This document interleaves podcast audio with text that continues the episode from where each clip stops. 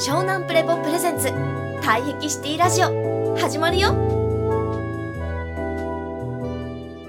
指圧師っていう俗に言う、え整体師っていうのは誰でも名乗れるんですけど本当は指圧師とか治療家って国家資格ないとななれないものだし俗に言う看護師さんとか、えー、と理学療法士さんと変わらないんですね。でまあそういうふうに、まあ、やってきたんですけどでまあ私が、まあ、10代の後半の頃からまあいろいろ俗に言う中二病ですよね。この社会とは何なんだ。人間とは何なんだ。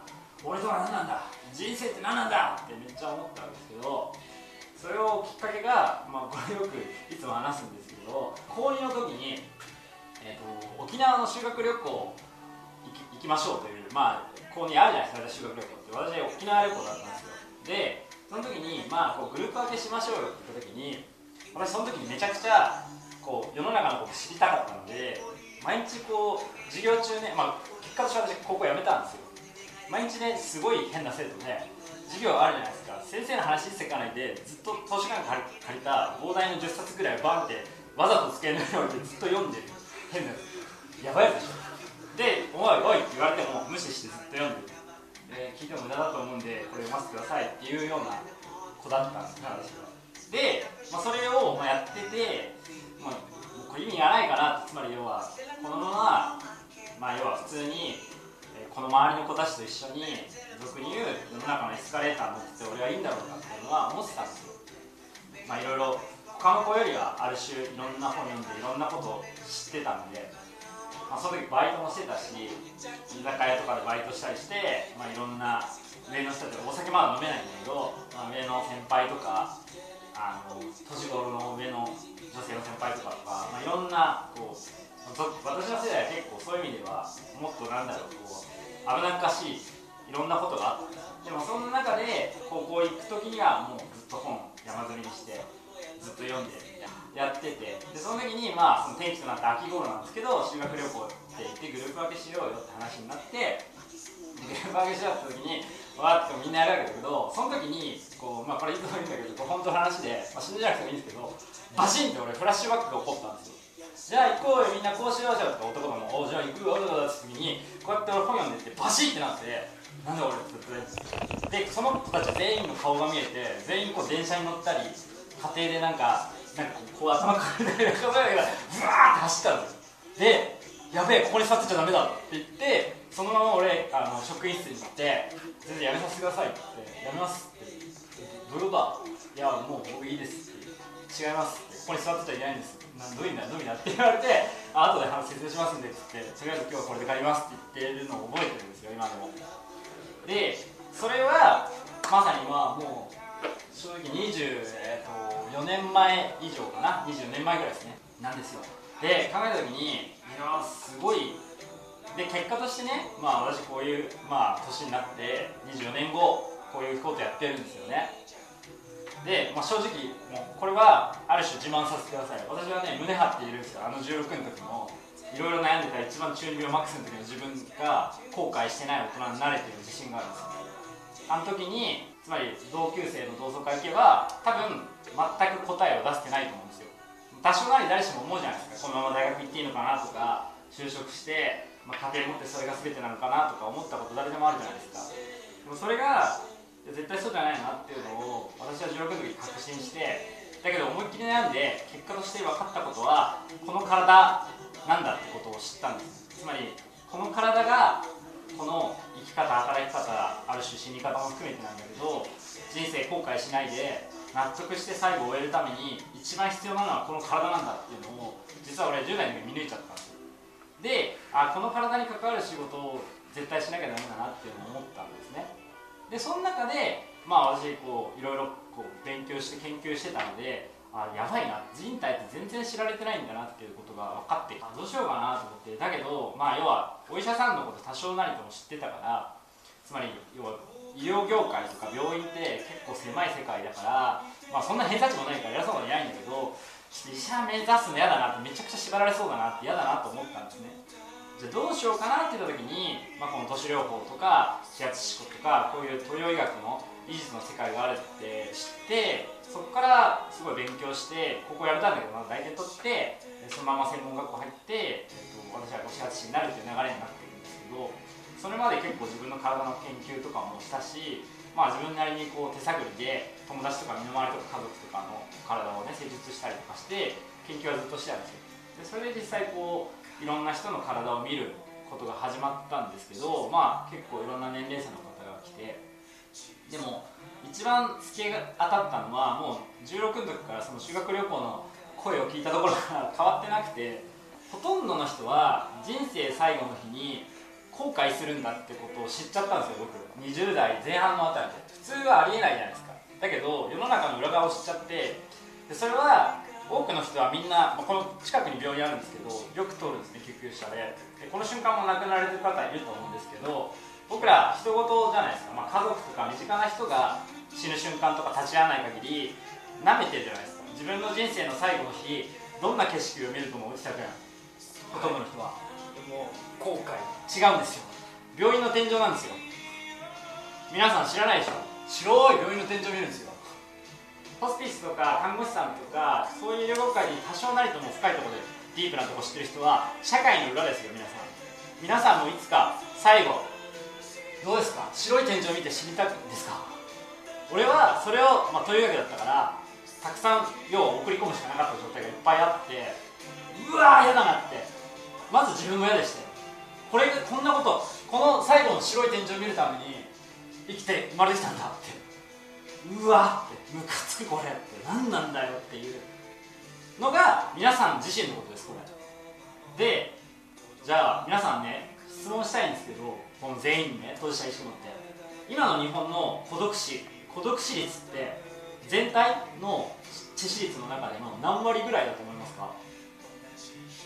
何割ぐらいだと思いますか？下何割ぐらいだと思います？2割。40%、4割です4割が白い天井を見て孤独に死ぬんです。わかります？今孤独死4割ですよ。4割って言ったら何人に1人って話。皆さんその4割に入らない自信ある？あの YouTube とかで見るの出てくるよ。若いやつも多いんだよ今、うん、誰も連絡先なくて LINE が要はもう打てなくて終わりっていうのが。そのまま臭いもうもうそのままで死んじゃってもうもう要は自己復権になるわけです何が言いたいか分かる？皆さん年取って、まあ、親も死んでるじゃないですか普通に生きてたら。自分の一人部屋でこれから7080になって、まあ、AI シンガイとかいろいろロボットができた時にもうそれをロボットが反応して助けてくれるの？でまた病院行って最後天井見てああ最後に誰がいるって言ったらいないんですよ。天井だけ見てるんですよ最後見る景色が。何のためにあるんだろう医療って思ったんですよね。いう立派なお医者さんいるわけですよ。立派な薬いっぱいあるんですよ。立派な手術法とかいっぱいあるんですよ。もっともらし同学もいくらでもあるんですよ。死ぬじゃん人間って。めちゃめちゃ16から思ってたんだけど20代の前半でそれに突き当たって俺何なんだろうって。俺やってること何なんだろうって。てかこの世の中何なんだろうって。なんでみんな平気な顔してんだろう。なんでこうやって嘘つくんだろうみんなって。くせえと思って。気持ち悪いと思って。やっぱり俺16の時に修学旅行でウェイウェイウェイっつって「君何なんだ俺」って。何がウェイだよ。っておめえらが見んのは。天井の白い天井だろ。ってそこで泣きながら見守って大丈夫って。よかったよありがとうって。いい人生だったねって。言ってくれて見つめられながら死ぬやつがどれぐらいいるんだよパーセンテージで。ほとんどいねえじゃねえかよ。いねえやつらが修学旅行でウェイウェイじゃねえかよっていうのを俺は見破っちゃってたんですよ。今この瞬間も。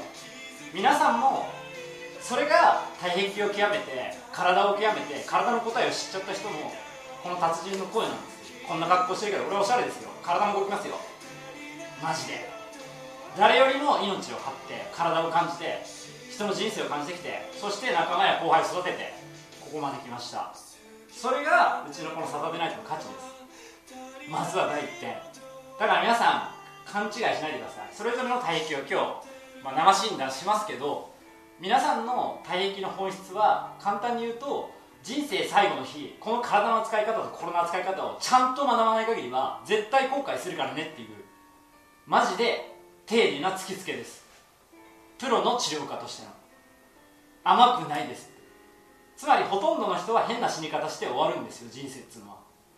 それを皆さんは親に嘘つかれ先生に嘘つかれ会社の上司に嘘つかれ社会全体にネットニュースに嘘をつかれてますよ。皆さんの人生の最後はどこだと思ってるんですか？死ぬことですよっていうこと。まずこの原点を私は結構大事にしてたんですね。なんで結構この事実をまず突きつけるところから体を知りたいっていうふうにして皆さん体液を知りたいって自分の体液を知ってなんで体液ってあるかっていうとその体の使い方から出れないんですよ。それぞれ。言葉はいくらでもなんていうかこの瞬間言い換えることはできますけど体の姿勢とか、まあ、要は体から出てくる無意識の動きって変えられないんですよ簡単には。でしかもそれに応じた追い方と病のなり方をするんですよ。それは私見てきたんですよ。だから皆さんが自分の体の癖をちゃんと知っとかないと何が困るかっていうと死に方がやべえっていうことをほとんどのお医者さんも含めてごまかしてますよこの世の中は。だから私の意見は私の価値観は私の人生観はって言葉では言うのはいいけどその言ってる体がどう動いてるかをどういう理由でそういう体の感覚になってるかをあなたは知らないよねっていうのを治療家としていつも患者さんに突きつけるところから始まったんですね。いやでも先生どうにかしてください。いやどうにかじゃなくてそうなったプロセスを見てくださいっていうふうに言うわけだって俺はあなたの体になれないよねって。あなたの体で起こってることだよねっていう。だからまず自分がこの体を知らないってことを知ってくださいっていうところから私は始まるんですね。今日もまあこう新しいメンバーたちが今日ねあの参加して診断してほしいって来たけどまず自分の体体液を知らないんだってことをまず知ってください。全然知らないです。無意識領域のものなんでそれを今日はお教えします。で続いてもう一つあって偽善者であるってことを自覚してください。偽善の知っていうのを私はいつも教えてて例えば偽善の知って何かというと正当化するに値しないことを正当化する癖っていうこと。これを分かりやすく皆さんの現実の生活の中で置き換えることができるんですね。風邪を治す風邪薬ってない。そもそもが。いや風邪ひいたんで薬飲んで熱冷まします。ああ風邪が良くなったって。それ偽善だよって。なんないんだよ。か風邪の風邪薬で風邪が治ってないんだよ。自分の免疫で治ってんだよそれは。っていう問題もあるのだから私そういうのが世の中いっぱいあるってことをたくさん知ってるのね。いいだから自分では競争では良かれと思ってるけど後々時間経ってみたら風邪薬いっぱい飲んだ人と飲まない人で追い方が違うの。健康寿命が違うの。そういうことがいっぱいあったりするの世の中の裏側には。そういうことも知らないでとりあえずこれでいいんです。とりあえずとりあえず仕方ないんです。とりあえずこれがいいと思ってます。ちゃんと考えたって話なの。ちゃんと考えたって多角的に分析したって話。中長期的に見てちゃんとデータ取って比べてみたって。ないでしょっていう話。ただの、まあ、こうアインシュタインがよく言ってるんだけど常識とは18歳までに貯めた偏見のコレクションだって言うんだよね。それぞれ自分の体の癖体液に応じた見たいようにものを見るんですよね。でも社長はいつも言ってるわけ。じゃあどうしたらいいんですかってシンプルだよ。機能発揮してるか機能不全かさあそのどっちかかっていうのをまず自分自身に問いかけなさいと。今の自分の生き方や働き方や稼ぎ方や物の見方や体の扱い方でより元気になってより気持ちいい方にまあ数年経ってもなってるんだったら大丈夫だよってでも年々なんか元気なくなってる。なんか気持ち悪くなってる。それやめた方がいいよっていう。それ思い込みだよっていう。偽善の地だよって自分でいいと思ってるけど結局体は元気になってないじゃんっていうふうに治療家視点で私はずっと突きつけてきたんですね。でそれが最終的になどういう結論に至ってかっていうと共通点があったんですね。体が元気になりやすい人と元気になりにくい人同じ施術として治療をしても結果が違うってことがよくあったんですね。これが体液に応じてもあったんですけど実は一番根幹なところはそれ以前の問題なんですよ。これを個人戦の罠の地って言ってるんですけど実は自分一人で生きてるから自分で自分で自分でって自分のことばっかりして自分の病気のこと自分の体のこと自分の心のこと自分の財産のこと自分自分自分自分ってなってる人は全然体が味方にしない。まあ私が説してもちょっとよくなるんだけどまた自分で振り戻してくるんですよこれが逆。常におかげさま人と組む。人があってこその自分って。いろんな人と組まないで生きていけませんよ先生って。ありがたいですよ。っていう人は元気になってきました。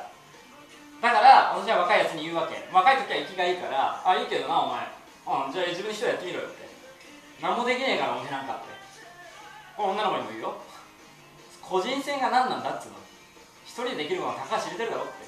それはね私体から教わったの。体先生なの心臓だけで何ができる。できるわけないんだよ。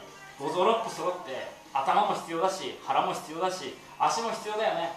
5体満足って言うけど全部体揃って初めてチームワークなんだよ体はって。だから私はすごい大事にしたの。中二病で重力ひどかったけどどんどん働いていろんな人の人生知らせてもらって味わわせていただいて一人じゃできないって分かるようになった。でここの今湘南プレボという会社を作り上げたんですね。そしてそこにまあ共感共鳴して「やべえっす。教社長やべえっす」ってなって「教えてくださいお願いします」でもしょうがねえなっていうところから始まってって今湘南プレボっていうこの場所体育ダンススタジオが作られたっていう経緯があるんですね。ここに来るまで、まあ、苦節24年あるんですよ。でまあ鼻で笑った人もいるけど結局世の中どんどん、まあ、このチャット GPT とか出てきてよりまあ7年前人工知能災害とかの話もしてたんですけどまさにそうなってきたなっていう。これはさっき病室の天井を見て死ぬ人たちがはっきり言って4割以上に今なってるっていう話。だから人事じゃなくて最後に見る景色は病院の天井。最後に見る景色は病院の天井。これ覚えておいてねみんな。マジでなんで今日私は皆さんに大気論教えますけどあの私の話にいやいやそんな危機意識煽られてもっていうふうに突っかえるのはいいんだけどその体の課題は返ってきますから。だからあえてまずは最初はここは私は言わせてください。ここ、ま、めちゃくちゃ大事なんです皆さんとにかく最後に見る景色や病院の天井っていうのが嫌じゃないですか。私は嫌ですね。だから嫌じゃないんだったらここから私の話を聞いたり私の生診断しますけどね一応来てくれたから。はっきり言って多分実りは少ないと思います。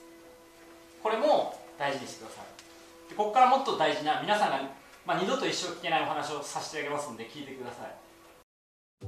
湘南プレボプレゼンツ退役シティラジオ。ご視聴ありがとうございました。続きは湘南プレボで検索してね。バイビー。